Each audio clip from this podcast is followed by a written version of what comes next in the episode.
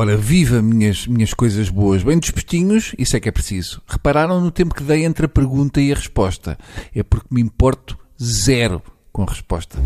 Ora, uh, temas importantes? Tenho. Sabem aquelas pessoas que cheiram a mofo? Pronto, no assunto é muito sobre isto. Uh, não sei bem ainda por onde pegar neste, nesta temática, mas queria muito deitar cá para fora.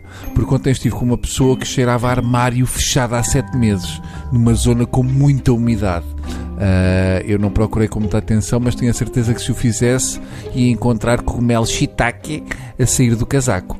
A questão é: são pessoas que vivem em casas com muita umidade? São sim, senhor. São pessoas que sabem que transportam aquele cheiro?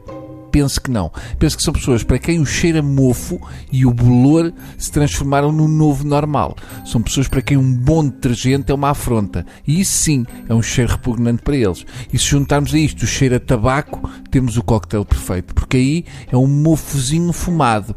É aquele tipo de cheiro em que quase conseguimos ver a casa onde o senhor vive e, e, os gatos. E dirão vocês: Ah, mas isso é só malta mais velha. Não, senhor. Temos já muita malta nova a trabalhar nesse bolor. Malta que desde nova é descendente real do bolor e que carrega com eles a dura herança de transportar o bolor para a próxima geração. E malta, devo, devo dizer uma coisa: não adianta borrifar com perfume à bruta por cima.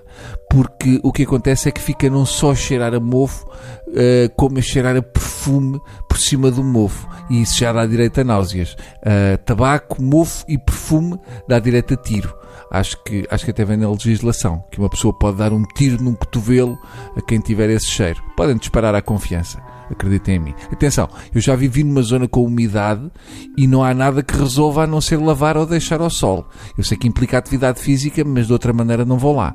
E se já não sentem o cheiro, basta olharem à volta. Se virem uma pessoa com os olhos inchados e a espirrar, muito provavelmente vem de vocês.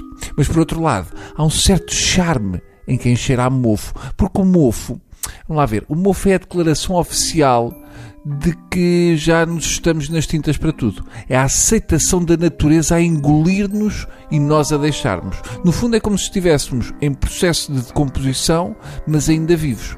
Portanto, já sabem, escolham o que é que querem ser, mas sejam até ao fim. Se for mofo, mofo seja. Se for cheiro a lavado, que seja cheiro a lavado. Agora, mofo com cheiro a lavado já é aldrabice. É esquizofrenia olfativa e isso eu não vou tolerar, senhores deputados. Peço desculpa, entusiasmei-me agora um bocadinho no fim e, e fugi. E a, minha atenção até foi aos 18. Um, não volta a acontecer. Adeus.